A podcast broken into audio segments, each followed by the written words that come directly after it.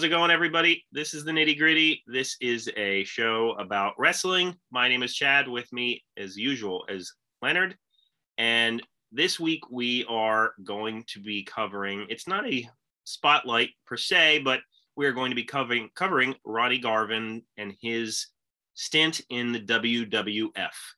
Uh, but before we get to that, I would just like to add that uh, not this past uh, Dynamite that was at uh, Arthur Ashe Stadium, but the one before that, which was in Newark, New Jersey, I actually went to that event with my daughter, and uh, it was a lot of fun. Um, our seats weren't the greatest; they were fairly nosebleedish, Leonard, but uh, you know it was still fun, and uh, it was cool to see. You know, we got to see you know Kazarian versus Adam Cole, which was a pretty solid match, and you know, CM Punk came out and Kenny Omega and Bryan Danielson and all that kind of stuff.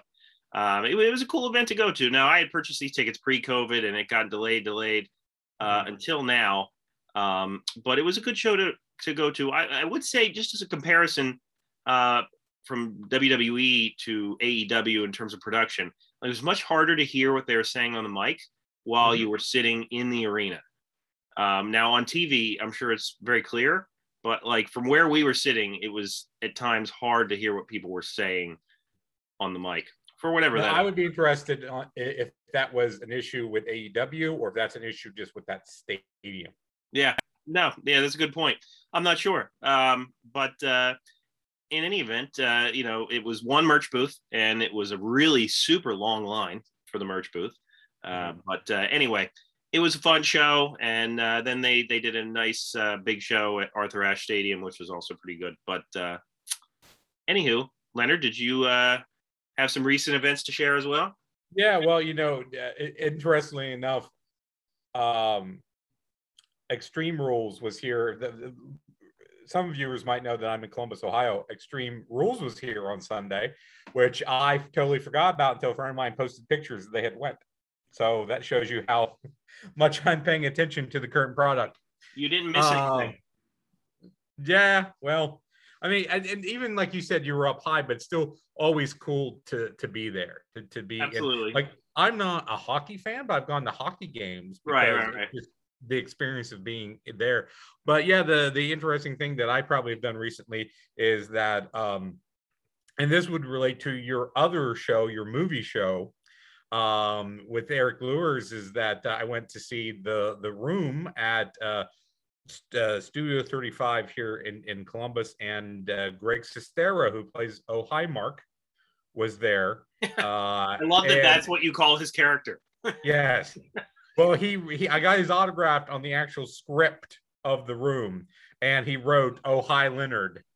Greg Sestero on it, which I'm sure is what he does for all his autographs. Uh, super nice, probably one of the nicest celebrities I've I've ever met. Um, if, interestingly enough, right when we got there, he was just sitting at the bar. There's it's a movie theater in the back with a bar in the front, that kind of place. And he was sitting at the bar, you know, just having dinner, and we wound up sitting just just near him. And I didn't want to bother him, but I'm wearing, and that's the reason I wore this, my uh, Rambo mugshot shirt from the from the film. Nice. And he saw it and complimented me on it. And then we started talking because he's apparently reading the book First Blood ah. right now and is a huge fan of the film. And we got talking about the movie and some other stuff. And then for the rest of the night, he called me Johnny Rambo whenever he saw me. So that's not a bad nickname to have. Yeah, it's not a bad nickname to have. Greg Sestero knows me as Johnny Rambo. Also, his selfie game was strong. We went up to him and and uh, Jenny, my wife, and I, uh, he he took my phone, grabbed it, and with one hand flipped it, hit the button to flip the camera, and and then took like three pictures super fast and handed it back to me. And they were all, you know, spot on. Everything was framed. Everything looked great. And and I said that to him, and he said, "Yeah, you know, I've I've gotten, I've had to become good at that." So he's someone who really appreciates the fans. He did about a half hour Q and A where he answered questions. He has a super great sense of humor uh, about it, and he's he's very you know humble about the fact that not just this film, but the the fact that he did the book, The Disaster Artist Outfit, and then the movie came out of that. Um, you know, he's very humble. That's given him some some fame. And you know, crazy enough, I saw like after he left Columbus, Ohio, he flew to Fargo, North Dakota, like the very next day to do the same thing Saturday night. And then I think I don't remember. I think it was Kansas City he went to, but you know he's on this barnstorming tour of the U.S. as it were. So anyway, for people who are interested in hearing about Ronnie Garvin, let's get to that. Yeah, people who tuned in to hear about Ronnie Garvin are now hearing about the room. No, you're not being uh, punked. No. Um, but uh, anyway, let's get to Ronnie Garvin and his stint in the WWF. Just some background information. He was born Roger Barnes, and he is from Montreal, Quebec, Canada. And he was born March 30th, 1945. And obviously, he would have stints in uh, Jim Crockett Promotions, and more importantly, uh, you know, and obviously associated with the NWA. He would become NWA champion by defeating Ric Flair and he would help hold the title for two months before losing it back to Flair at Starcade, and that would put him in a feud with Kevin Sullivan and the Varsity Club. This would also lead to him kind of turning heel by attacking Dusty Rhodes to keep him from defeating uh, Barry Windham for the U.S. title. Uh, he was going to be managed by Gary Hart, but he left uh, after only a few months as a heel uh, before the August 20 August 12th card in Norfolk, Virginia, after a disagreement. So he would then have short uh, stays in the AWA, and then he would also feud with Carlos Colon in Puerto Rico over the WWC Universal Heavyweight. Championship. So that was in 1988, that last part with Puerto Rico and the AWA. And that would put him into the WWF. He ended up going there um, as a result of uh, Pat Patterson. That's kind of that was his in uh, for you know kind of getting into Vince's ear, so to speak. He uh, would compete at the 1989 Royal Rumble, and he would be eliminated by Andre the Giant, which is probably aside from Hulk Hogan the best person to be eliminated by in the Royal Rumble. At least yeah. I would say. at that time. Yeah. Yeah. He would have a match at WrestleMania 5 against Dino Bravo. He would lose that match. Uh, but then obviously he would go on to feud with Greg Valentine, and that would last pretty much his entire stay at WWF. So I'll pause there yeah. um, simply to get Leonard's thoughts on Ronnie Garvin's career before WWF and then leading into his start. So, Leonard, I know you're a huge Garvin fan. So, yeah. when did you get into him? You know, as, as, as I think I've mentioned on the show before, when I was a kid, my great grandmother grew up in the home with me till I was about 12, and she watched wrestling with me. And her favorite wrestler was Ronnie Garvin. And her least favorite wrestler was Ric Flair. So that might have something to do with it in that 87 feud uh, that they had. So yeah, I grew up a Garvin Mark, and uh, I think I mentioned a few years ago that uh, I had. Well, I mentioned on the show that, a few years ago I had uh, met Ronnie Garvin at a big show in Circleville. Um, and I got to do a locker room talk with him. So it was about six, seven, eight guys. Uh, my Ronnie, who's a good friend of the show, was there with me and we got to sit back and talk with Garvin for about an hour. And, and we talked mostly about his start in the business and his NWA run, but we did talk a little bit about his WWF run. And a lot of what he told us kind of coincided with some videos that I watched, uh, him talking about it and Greg Valentine talking about him being in WWF. And one thing I'd like to, you know, mention here before we get going is that one of the guys back there asked him about the nickname change, going from the man with the hands of stone to rugged Ronnie Garvin, and if he liked that. And he said he didn't care. You know, if, right. if he said if Vince McMahon thought he could market rugged Ronnie Garvin better or could make merchant more merchandise with rugged, that was fine. For what he was being paid to be there, he didn't care. Right. And I think that's a very important point about Ronnie Garvin is I think he was always viewed as a company man. If you tell Ronnie Garvin to go out and do something, Ronnie Garvin's going to go do it.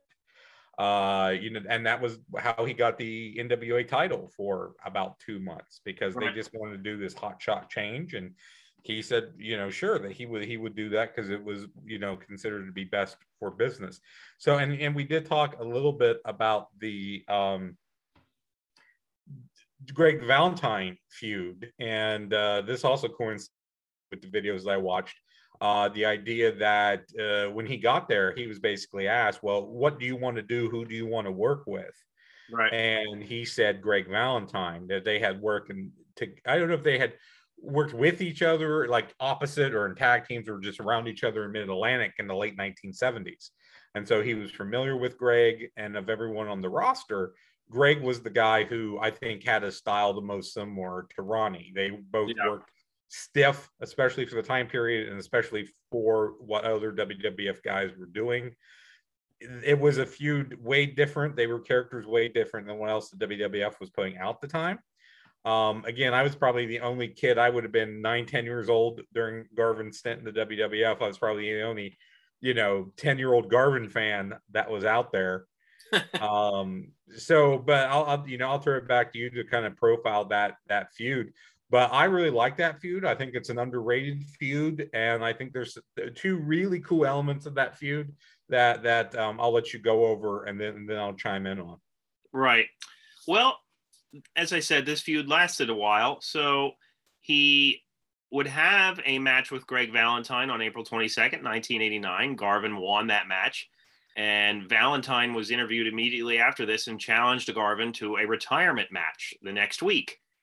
And Valentine won that match. So that kind of, you would think that might end the storyline, but it didn't. It actually started the storyline and kind of propelled it forward.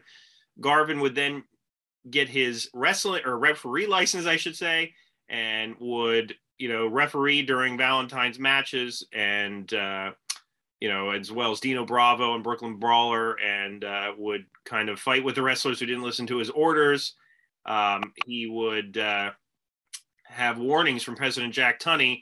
And would end up punching Valentine during a match against Jimmy Snuka, which ended up getting him banned from refereeing.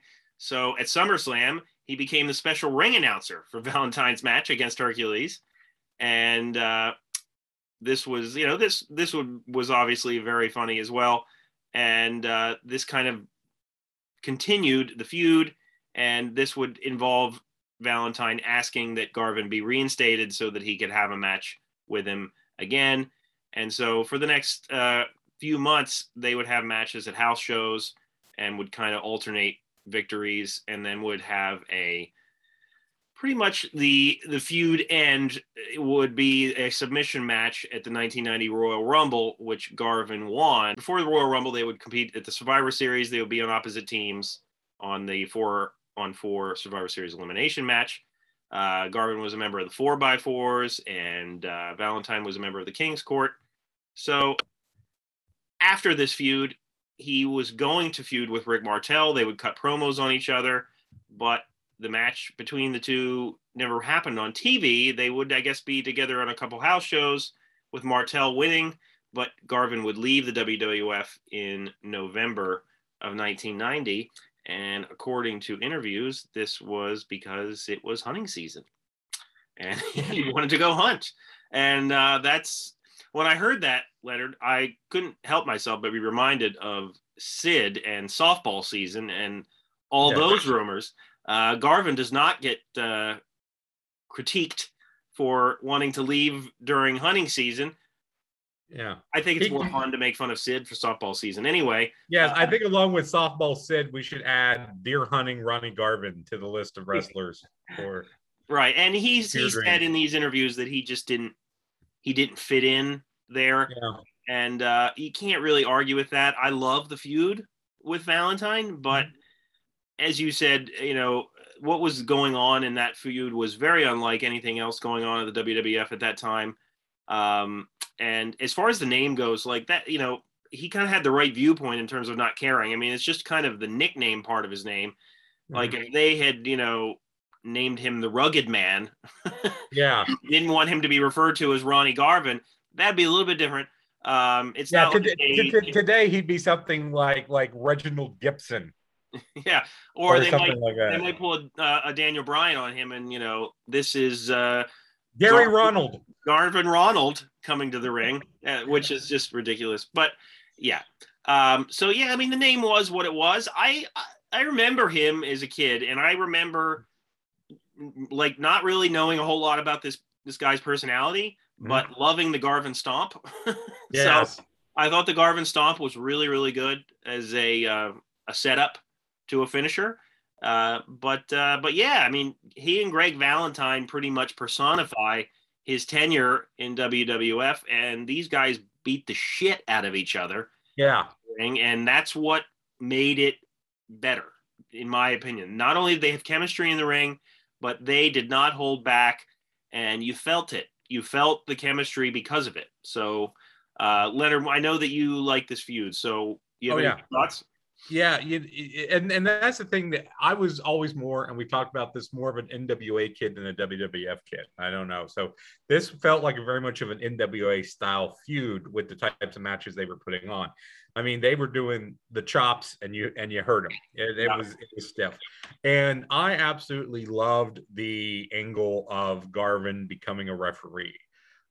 You've never seen that before, and I don't think you've seen that since. I mean, right. you've seen referees go bad and become managers and become wrestlers like Danny Davis. Teddy Long became a manager. But not as a result of being retired. yes, but not as a result of being retired and becoming a referee, and then having a face biased referee who's going against the heels and is being uh, favoriting the faces. So it was really unique. And I know Garvin said that that was his idea. Everything I think part of the Valentine feud was his idea. Right. And it was certainly different. You, you know, again, it was something that every angle comes back at some point in wrestling, but I don't think that is one that had. And I could see someone making that work, especially t- today with the, with yeah. the way the more sports entertainment slat, slate is. Uh, slant, that's the word I wanted, slant. Um, also, to the uh, ring announcer thing is hilarious because he uh, when he like was reading Valentine's stats, he he said, "Oh, he's thirty pounds heavier than this," you know, like that. And it was it was it was it was very it was very funny, and you could tell. And I always thought as a kid, I don't think they ever said this out loud, but it was Jack Tunney not liking Greg Valentine and allowing Garvin to mess with him, right, and allowing Garvin to you know, do enough that Valentine would ask for his reinstatement. That was always the connotation I got, even though they never kind of said that. Right. And then one thing that, that you didn't mention was another aspect of the feud, especially after Garvin came back, was their competing shin guards. That right. Great, Greg Valentine had the Heartbreaker shin guard, which was supposedly adding more pressure to the figure four when he would apply it and he would sometimes take it off and use it to hit a guy with. And then so Ronnie Garvin had a shin guard called the Hammer Jammer, which was supposed to counteract his uh, shin guard and also add to, to his move. He was using the sharpshooter at this time. And when we did the locker room talk with Garvin, he mentioned that was his idea as well, because he always wanted to do a feud with Ric Flair, where the idea was who does the best figure four, because Garvin used the figure four as well. And right. Flair said, no, because I do the best figure four. That's not like a question. We're not doing that. So he brought that up, I guess, to, to Vince, and then they threw in the, the shin guard aspect of it. And as a kid, I, I always wanted as memorabilia a hammer jammer shin guard and a monogrammed Ronnie Garvin towel. So anyone out there listening, Christmas is coming. Just to yeah. put that out there.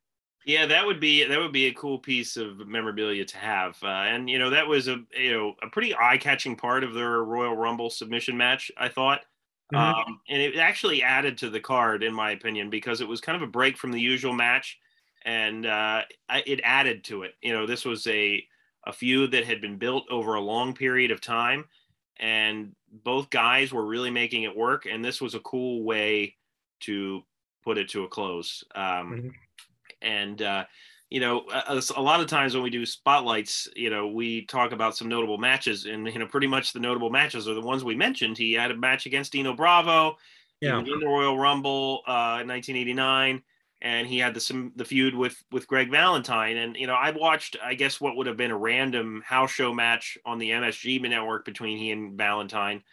And uh, in that particular one greg valentine won And Yeah, uh, he, he did get some some jobber matches. I know. yeah, those are out there as well. yeah, like against Barry Horowitz and the usual suspects. Right. But yeah, it's it's very interesting to note that mostly Garvin it was, it was Garvin and Valentine, and then those couple of other blips, like you said, against Bravo, which we talked about when we did our underrated and favorite WrestleManias, and we talked about WrestleMania five, and that's only three minutes long, but I think it could have been better if they would have cut some dead weight and gave them about about ten minutes.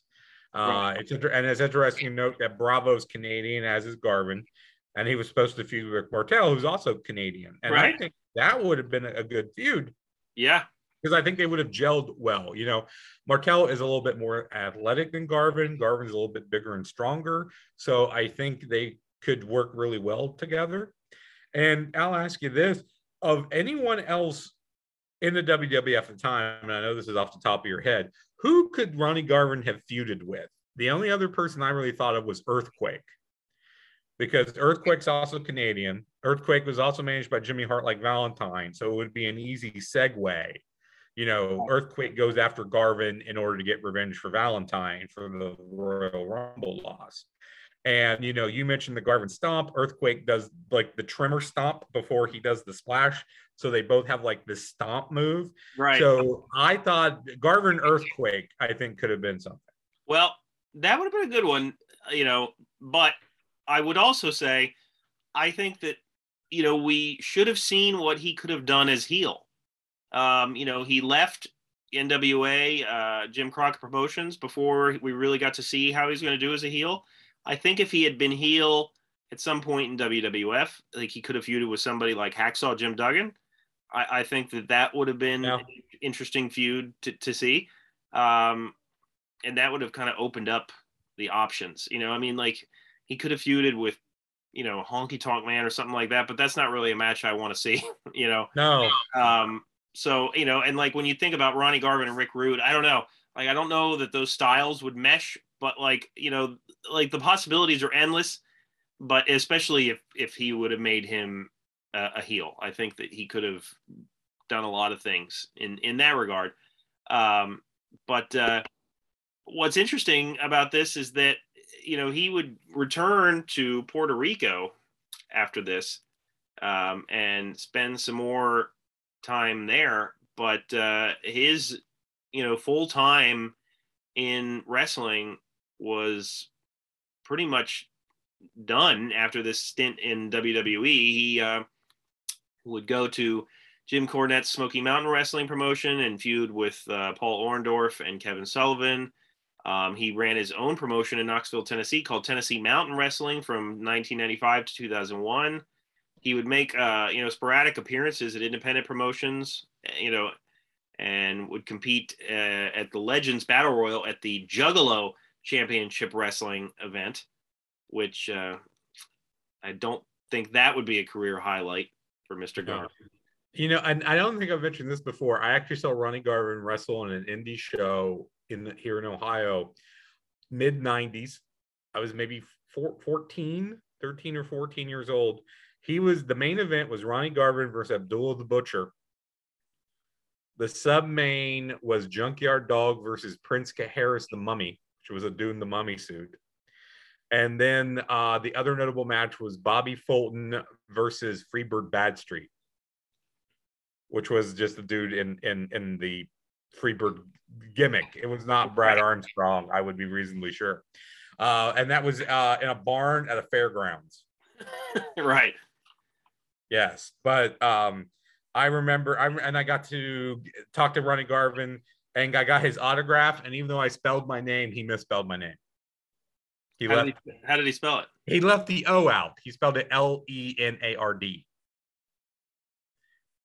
And I know he's can't really say anything.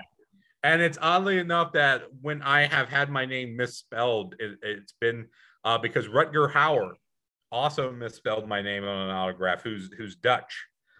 Right. So so I think it's maybe something with the the the foreign. Maybe they spell Leonard different in foreign lands. I don't know. but even when I spell it, but when I got Ronnie Garvin's autograph the second time at the Circleville show, we did get that correct. Well, so If I do have a correct spell. You spell your name differently than the regular, please let us know. Yes. You know. Yeah, but you know, anyway, I just want I want to say that in close here is I think Ronnie Garvin's tremendously underrated and overlooked today, and I think a main reason for that is because that cup of coffee he had with the NWA World Title, it's Right. looked down upon. It is, Uh, he- yeah. you know, if he had a longer run, maybe, or if he didn't have the run at all, maybe. But it was just that small blip that I think makes people overlook him. Yeah, they kind Yeah, of scoff at it because it was just a matter of getting the belt off Flair just so that he could win it back again. Right. And um, you know, And he when- does he does deserve more credit than that. Yeah, and, and when we when we talked to him about that, and again, he he did that because he was a good company man. That's what they wanted. But he only defended it one time, and it was a favor to a promoter up in the Portland, Oregon area. And he said it snowed, and like ten people showed up, and the guy still paid him what they agreed to, even though Garvin said, "Don't don't worry about it. You know, just get me home. Just just honor the plane ticket." Right. and uh but he still he still insisted on paying Garvin. I don't remember the name of the um promoter now, and I don't remember who he said he defended it. I don't think he did say who he defended it against. Maybe we can look that up somewhere. Uh, but that would be interesting to to know. But and you know when you talk about his WWF run, which we've done here tonight, it's largely under the radar. You know, I think that feud with Valentine went really long, and it was a mid card feud uh, Right. and it was something that the core audience of the WWF at the time, being kids, wouldn't have gone into. Right. And Garvin's personality overall, I don't think really appeals, and tha- and that's a knock against him too, is that he wasn't a great promo. I think a lot of that has to do Right. with that uh, French patois act, you know, accent that he has right. and and you can find you know some Garvin promos online that kind of make fun of how you know how bad they are, kind of the stuff that he's saying. But great in the ring, really competent, and, and you know overall it's just not a good fit of personality. I know that it was talked about that Pat Patterson gave him a call. Uh, but I have to wonder why Vince McMahon would want him anyway. And the only thing I can think of is just because he was a former NWA champion and so that Vince could tick a box and or a say, hey- favor to Pat. Yeah, so yeah, and or a favor a favor to Pat, uh, because we you've heard plenty of stories of Pat going and and Jim Cornette tells these stories too, where they wanted to use a guy and you just had to pitch him the right way to Right. Vince. Like you had to know how to talk to Vince to get him to not only want the guy but to think it was his idea in the first Right, place. yeah, That's yeah. probably what happened. You know, Pat was trying to throw him a bone, uh, given what he was doing at the time. But as I said, I- love Ronnie Garvin. I'm glad we did this and was able to talk about him. And if you haven't watched, again, you don't need to find the jobber matches, but find particularly that Royal Rumble match. It's probably Garvin's one of his the feud with Flair. I actually like. I like both matches he had with Flair during that where he wins the title and drops the title back, and that Valentine match. And I would probably have to sit down and watch some other things to make a list. But those would probably be, in my estimation, the top three Ronnie Garvin matches, especially Yeah. the ones easy to find. And you know, he he didn't he wasn't a cartoonish character.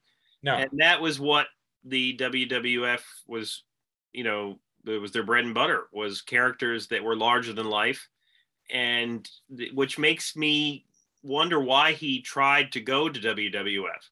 I guess he wanted work and wanted money, but like he had a ready-made feud coming with Dusty Rhodes in NWA yeah, and uh, I think he fit there really well. And I think his legacy might be more known if he had stayed there and maybe had feuds, you know, over the U.S. title or you know had you know partnered with Windham for tag team title matches, whatever.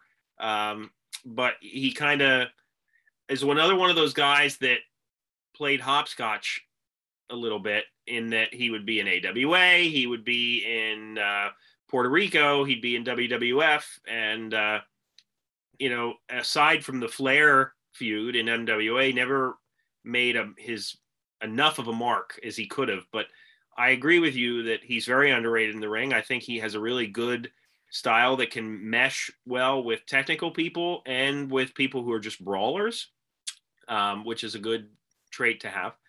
Um, and yeah, it would have been cool to see him have other feuds though. yeah. Uh, and, and just uh, you know overall, I know too, because I don't know if you were continuing to go down the path after he retired from wrestling. He did have his own promotion for a while in the Tennessee area that he ran. I believe he had a training school. Um, yeah. So you know he's a guy that is very sm- smart to the to the business. Yeah. Um, as, as as far as being able to do things, and you know he ran his own promotion. I I I doubt that there's a lot of tapes or stuff out there. I would love to see some stuff because if the Valentine feud is any indication, he's a good booker. He has good ideas. Again, that the, yeah. the shin guard thing was original. The referee thing was original.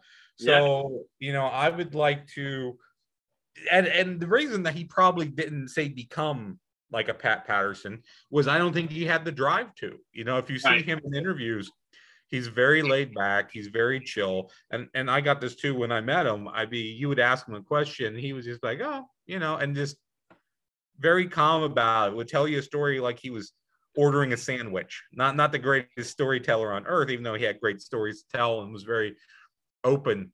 He wouldn't have been a, a lifer for the road. Yeah.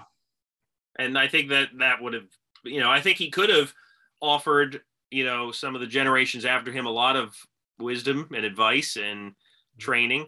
Um, but if you're not made for that lifestyle, then you're not made for that lifestyle. So yeah, I mean, he's still well pre-COVID. I know he was still making personal appearances. He wasn't wrestling, but he would make appearances. And that Circleville show I mentioned, he did. He was the what was it? He was the guest ring enforcer for the main event, something like that. You know, just to be out there. Right. Well, I hope you have enjoyed our coverage of Ronnie Garvin in the WWF. Let us know what you thought of it, what your memories are of him, and uh, we will be coming at you next week with a new installment of our Down and Dirty Move Breakdown, which is always a fun one for us. And for Leonard, my name is Chad. We will see you next week. Alexa will see you out.